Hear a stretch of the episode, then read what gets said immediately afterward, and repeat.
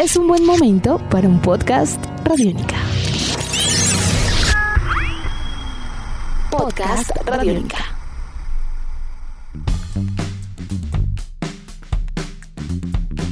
Amigos, bienvenidos a una nueva entrega de En Descarga Radiónica, el podcast que se entrega todos los martes en Radiónica para que ustedes hablen con nosotros, o bueno, nosotros hablemos para ustedes acerca de todos los temas que nos apasionan, el mundo de la tecnología, la ciencia, los videojuegos, los cómics. Yo soy Diego Bolaños Estrada y como siempre me acompaña Iván Zamudio, arroba Iván Zamudio 9, arroba piloto.espacial.3000 en Instagram para hablar de un juego bien especial creo que un juego que no muchos le habrían apostado lo que le han apostado y la cantidad de entregas que ha tenido. Iván Zamudio, bienvenido. Grandiosísimo e inigualable Diego Bolaños, arroba Bolaños y Estrada. Sí, porque es que si están leyendo, si llegaron a este podcast por otra cosa y no han leído la descripción, hoy vamos a hablar sobre la saga, o más bien sobre la franquicia de los videojuegos de Far Cry.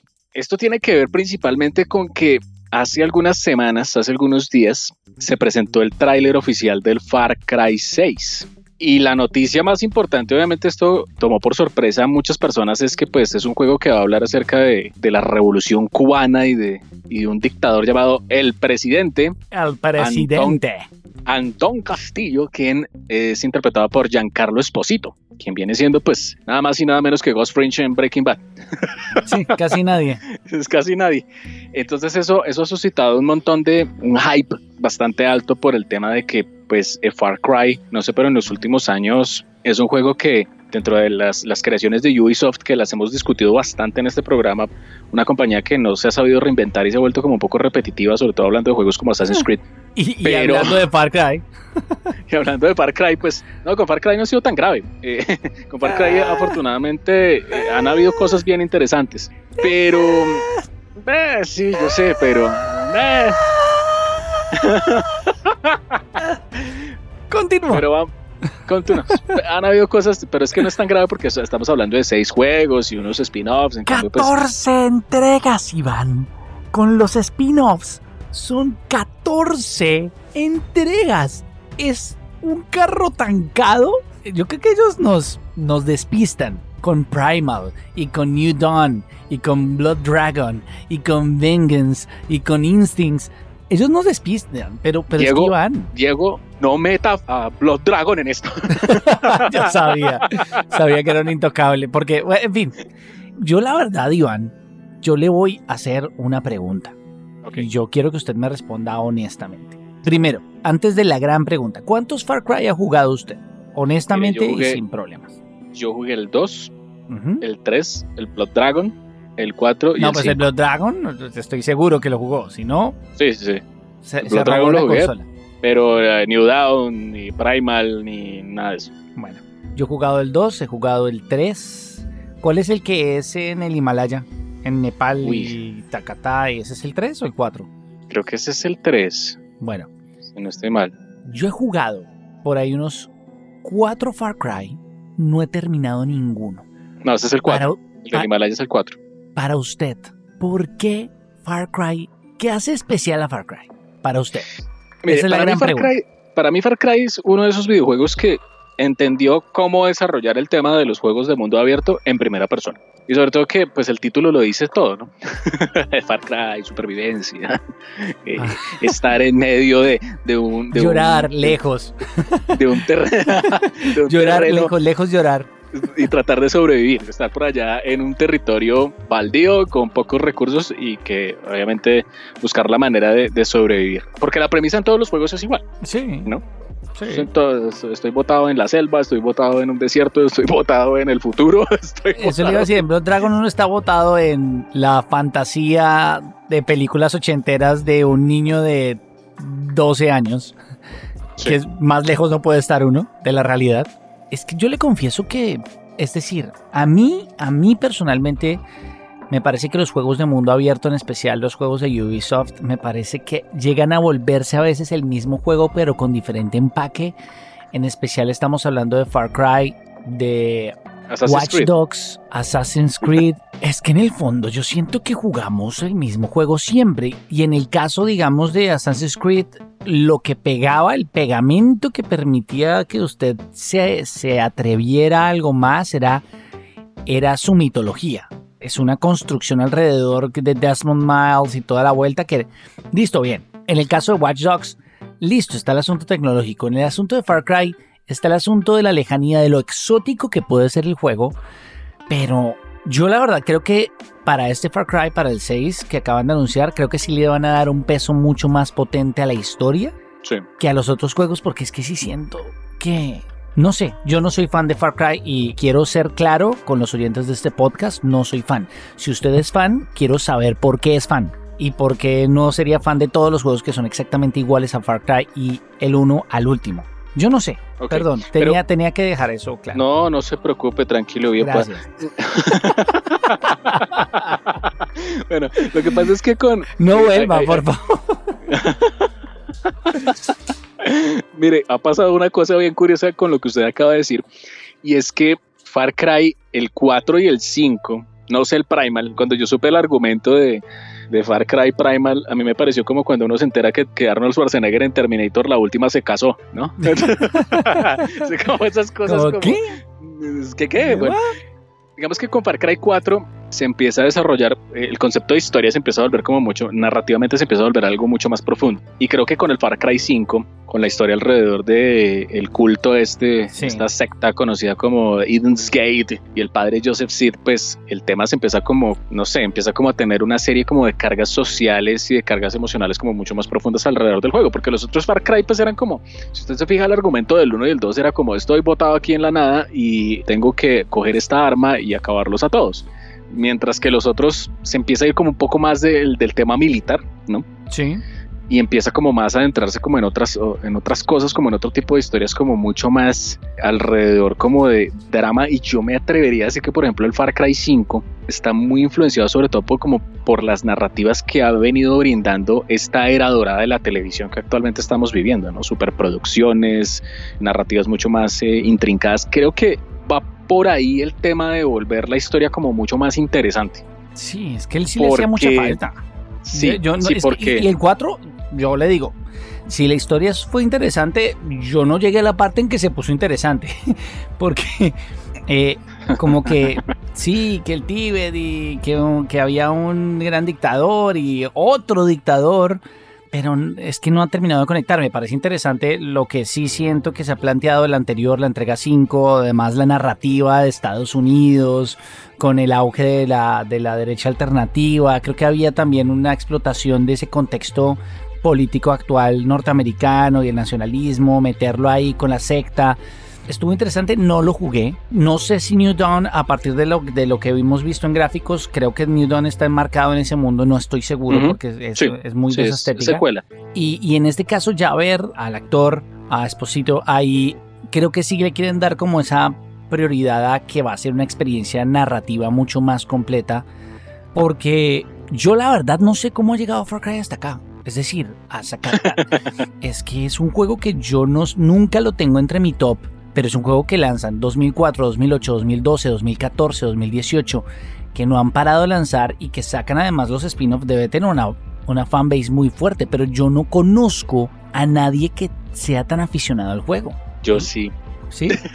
Yo tengo un amigo que es terriblemente aficionado a Far Cry. Le fascinan las historias. Y en algún momento, pues, comentando como eh, la evolución del juego, hablamos de eso, ¿no? Que los primeros juegos eran como más militares y los segundos y los pues últimos ya venían siendo como más, eran muy de más, más, elaborados. De lo que ha pasado. Yo, yo sentí que Far Cry estaba muy ligado a Crisis, como en esas épocas tempranas de los estudios detrás de estos juegos con Crytek. Eh, con Crytek había como una relación ah, espiritual entre Far Cry y Crisis que iba con la estética a partir del motor gráfico, etc. Y Far Cry le pegó. Far Cry logró lo que no logró Crisis, sabiendo que Crisis en su momento fue un juego. El 1 fue un hito tecnológico muy grande, o el 2 creo que fue. Uno de los dos que fue muy, muy, muy, muy exitoso. El 2. Crisis murió y Far Cry, que yo sentía que más bien era como el spin-off de, de Crisis, resultó convirtiéndose en este titán escondido que cada vez que hay lanzamiento llama muchísimo la atención ¿Usted cree que este sería la graduación de Far Cry como una de las, de las franquicias titanes de la industria? Porque yo nunca lo he tenido a ese nivel. Pero Pues, ya con yo- esto. yo la ¿Usted verdad, cree que se queda, se queda, No, sigue creo- nadando, creo- nadando de perro?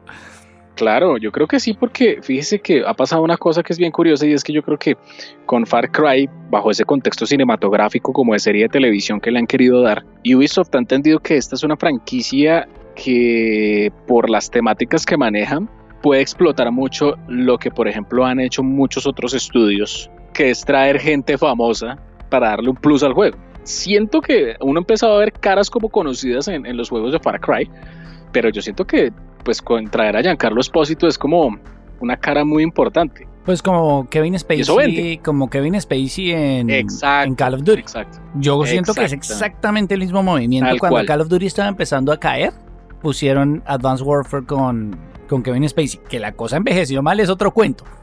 Claro. Porque Kevin Spacey envejeció mal. Pero creo que fue la misma clase de jugada. Oiga, es Esposito, es Esposito, ¿cierto? Esposito, la pronunciación es, Es que, es que los gringos le, le dicen Esposito. Pero supongo que el apellido viene de, de Espósito. Esposito, ok. Yo Entonces, creía. Porque es que gracias fíjese que con, gracias el- oyentes por sus... complot, perdón. con, con, con- tranquilo, tranquilo. Paréntesis gramatical en descarga radio. con, con Blood Dragon eh, pasó una cosa acá y es que pues trajeron a Michael Vane, ¿no? Y pues Sí, sí, eso sí. era, hay que decirlo abiertamente, eso es un juego para, para los que son modelo 86, 85, que les tocó Terminator, ¿no? Pero es que Giancarlo Esposito, Esposito, pues es una figura que actualmente está dando mucho de qué hablar.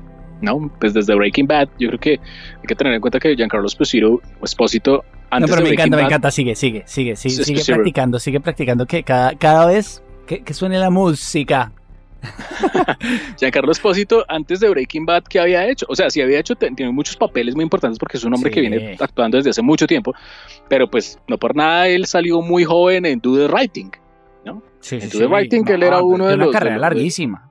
Claro. Pero lo de pues, Breaking Bad lo puso- Bad claro, Hito. claro, ¿no? Y recientemente pues con The Mandalorian y bueno, De hecho, es que él ya vende, él exacto. ya es un Entonces, headliner. Yo siento que eso es lo que quiere aprovechar Ubisoft en su división norteamericana con, con este juego. No sé, es que no, no sé si usted se ha dado cuenta, pero como que los juegos de Ubisoft Montreal son muy gringos, ¿no? Son como muy norteamericanos, mientras que los, los otros juegos de Ubisoft, como Assassin's Creed, viene siendo como más el juego europeo. Tiene sentido, obviamente, dentro de las Sí. divisiones y esto, pero este es un juego más con respecto como al, al establishment del entretenimiento de los Estados Unidos, ¿sí? De, de Norteamérica. Y si este juego le va bien, seguramente vamos a tener el actor que haya de, en este momento, próximamente o a futuro, cotizado, puede entrar ahí a, a participar en los videojuegos. Sin ir muy lejos, Norman Reedus en Dead Stranding. Ah, ¿sí? claro. O sea, sí, y toda la nómina de actores de Dead Stranding. Entonces yo creo que también esto es como un efecto colateral alrededor de lo que hizo Dead Stranding, porque en Dead Stranding estaban los pesos pesados de la actuación. ¿no? Estaba Guillermo del Toro. Pues él hizo la película que quería Sí, sí, hacer. Claro, yo creo que eso es un efecto colateral alrededor de esto y por eso vemos a, a Giancarlo Esposito ahí, o Espósito. Hay una cosa bien curiosa con respecto a la historia de Far Cry que a mí me llama mucho la atención y es que hace un rato estábamos hablando acerca de, de Crytek y de los estudios que llevaron a, a cabo Crysis y hay que recordar Crytek fue un estudio alemán y Crytek Ujú. hicieron el primer Far Cry y cu- qué curiosidad, que- pero qué, co- cosa curiosa que, que existe un director alemán que se llama Uwe Boll que eh, compró los ¿Por dónde va? El agua en molino. sí, compró los derechos de Far Cry cuando esto era de Crytek. Los derechos los compró um, Ubisoft y pues ahí empezaron a armar la, desde Far Cry 2 empieza a armarse como otra línea. Y con el primer Far Cry, Uckball compró los derechos y existe una película de Far Cry que es protagonizada por Till Schweiger y que por muchos viene siendo otra película sin pena ni gloria de lo que vienen siendo las cintas basadas en videojuegos que han sido un desastre completo y que le ha dado como tan mal nombre, o más bien no tan mal nombre, sino como tan mala reputación al asunto de adaptar videojuegos a la pantalla grande. Ugball, yo debo decirlo, Diego, Ugball es el diablo. Ugball, Ugball es la personificación de, del, del mal puro cuando le da por coger algo y tirárselo. O sea, Pues usted, yo no sabía de la existencia de este juego, de esta película. es terrible. tal vez por, por mi poca cercanía a Far Cry, lo que usted me mostró, no puedo dejarlo de ver. No lo podré no ver jamás, porque es terrible. es una cosa hedionda. Y, y, yo, pues la verdad, yo creo que esta es la película que sigue confirmando la regla de esa mala reputación que usted dice. Usted dijo una cosa muy interesante, es tan mediocre que ni siquiera está entre las más malas. Vamos a hacer una pequeña, un pequeño repaso acerca de la filmografía de Ugball. Bueno, mire, Ugball, películas de videojuegos él ha hecho muchas y Ugball tiene un problema y es que Ugball de pronto las primeras películas de él fueron muy que de pronto alcanzaron a tener como una resonancia de pronto en, el mercado de los Estados Unidos, pero nadie le siguió creyendo el cuento, afortunadamente por fortuna. Es un director tan malo, él sabe que las películas le van a, van a ser malas y él se acogía a una ley de bancarrota que tenía el cine alemán. Entonces a él no le importaba si las películas eran malas, lo importante era que podía recuperar la plata porque se declaraba en bancarrota y la ley lo amparaba. Y eso fue muy criticado. Muchas personas le dijeron, oiga, este señor es un descaro, pero terrible. Este señor hizo Alone in the Dark, hizo Blood Rain, hizo Blood Rain 2, hizo la película de Far Cry, hizo película de eh, House of the Dead. Uy, House of the Dead. Es terrible. Ah. Esa película es terrible. respetar House of the, the House of the Dead. Of the Dead. Terrible. Todo eso lo hizo Ball y la película de Far Cry es terrible. terrible. Pero es por lo mismo, lo que hablábamos, porque es que de todas maneras el primer Far Cry viene siendo, o sea, sí tiene un estilo que obviamente uno lo entiende hasta el último Far Cry, pero es una cosa que era el primario, ¿no? Y la película está muy centrada obviamente en ese momento primario y el juego ha evolucionado de una manera bien interesante porque Ubisoft tiene como esa particularidad, aprovecha, coge un nombre y lo explota hasta que más no se puede, pero pues sí, ha servido. Para los que no lo sepan, existe película de Far Cry y es terrible, por si acaso la, quieren revisar con Till Schweiger, perversa, perversa de verdad. Eh, usted en algún momento de la historia de este podcast me dijo, eso es un atentado contra todo lo que es bueno y puro. sí. Es un clásico. Sí, es un clásico. Pero bueno, o sea, hubo películas, quería hacer este paréntesis porque... se acordó a eso. Me acordé de esto porque, porque es terrible. Pero bueno, el último Far Cry viene con una campaña de expectativa bastante alta. El juego oficialmente va a estar estrenándose para el 18 de febrero del 2021. Estamos a un poco más de, de seis meses de esto. Va a ser uno de los primeros juegos que va a llegar a la nueva generación de videoconsolas. Esto va a estar para Xbox Series X y para PlayStation 5, y más que va a llegar a Stadia, más que va a llegar obviamente para el computador. Habrá que ver porque estos son los juegos que van a aperturar la tienda vamos a ver cómo se comportan este tipo de juegos. En este caso, iba a ser, creo que si no estoy mal, el primer juego de Ubisoft que va a llegar a la nueva generación de videoconsolas. Entonces hay que ver también ese futuro, de qué manera pinta las, las tecnologías para eso, porque además el tráiler se ve brutal. O sea, ah, no, el tráiler es hermoso. El tráiler es brutal y Giancarlo Esposito se ve. Siga, siga practicando. Tranquilo, tranquilo. Se, se ve tremendo. Hay que ver después de 14 juegos de Assassin's Creed, ¿cuántos juegos hay? como, como igual. Como, el doble, no, más. ¿Será? No, yo creo que es más o menos lo mismo. Es que 14 juegos es, son demasiados juegos. Pero lo que le digo, creo que los últimos Far Cry se diferencian es por el tema de lo, narrativo. Creo que vienen siendo juegos más, más interesantes por lo que, por las historias que cuentan. Y siento que el caso de Far Cry, ¿sabe qué caso se me parece mucho al de Wolfenstein? Siento que era como una, una franquicia de un juego que se hizo, fue, tuvo un éxito importante, la empresa se acabó y lo compró otra empresa y de ahí en adelante hagamos más juegos y a, lo que ve. Pero los nuevos Wolfenstein están chéveres. Pero Youngblood no es tan bueno. No, Youngblood no, Youngblood no es tan bueno. No, Youngblood no es bueno. ¿cuál es? Ah, ¿e-, ¿Ese también tiene dos spin-offs? Sí. ¿Youngblood es el spin-off? Ese es el, Wolfenstein que Youngblood es el que es eh, el Wolfenstein en el futuro con Cyberpunk. No, no, sí, sí, sí, sí, sí. Solo que digo que, que, que, que es que hay uno que tiene están las nuevas versiones de ese Wolfenstein que a mí me parece divertido. Yo los he jugado, me parecen chéveres. Me falta terminar el segundo. Colossus y New Order. Esos. Youngblood es un spin-off y es bien regular las hijas del protagonista. Eh, sí, algo ahí. Eh, yo yo lo, lo, tengo, de hecho, en PlayStation. Lo jugué un par de veces. Es tremendamente difícil, además, pero, pero no se disfruta. Por ahí no fue la vuelta. Pero los otros eh, de New Colossus es, es bien divertido. Están chéveres. No sé, yo no lo metería en la misma colada. Si usted es fan de Far Cry y quiere odiarme, bienvenido. Pero por favor cuéntenos su opinión a través de arroba en Twitter. Iván Zamudio, ¿algún comentario para cerrar? Yo lo único que tengo que decir es que Far Cry 3 que no me meta la colada, Diego. Diego, no se meta con Blood Dragon. No, en verdad le digo algo, Blood Dragon, yo siento que Blood Dragon es uno de los mejores juegos de Far Cry para mí. Lo digo personalmente porque es, es, un juego que es encantador. Y creo que hace parte como de ese revival que tuvimos como entre el 2013 y el 2017 más o menos. De traer a los 80, digamos, estrambóticos y raros. Stranger Things, Turbo Kid. Entonces, es un juego que, que, si a usted le gusta la nostalgia y quiere reírse un rato por recordar a Terminator, Robocop, Comando, las tortugas ninja, Depredador, jueguelo. Es un juego que solamente salió para digital, sacaron una edición física y ver a Michael Biehn, que hizo de Kyle Reese en Terminator. Yo creo que es de las cosas más divertidas que, pudo, que, que ha podido sacar con esta saga de, de, Far Cry. Que es un juego diferente, como pasó con Primal. Es un juego que hay que, no sé, hay que darle una valoración diferente, sobre todo por lo, lo que quisieron hacer como una parodia. O sea, como utilizar Sí, eso no, para burlarse de los chévere. 80 y se fue increíble. Lo, lo Fue incre- sacamos, Fue increíble. lo sacamos de esa colada. Sí, ya.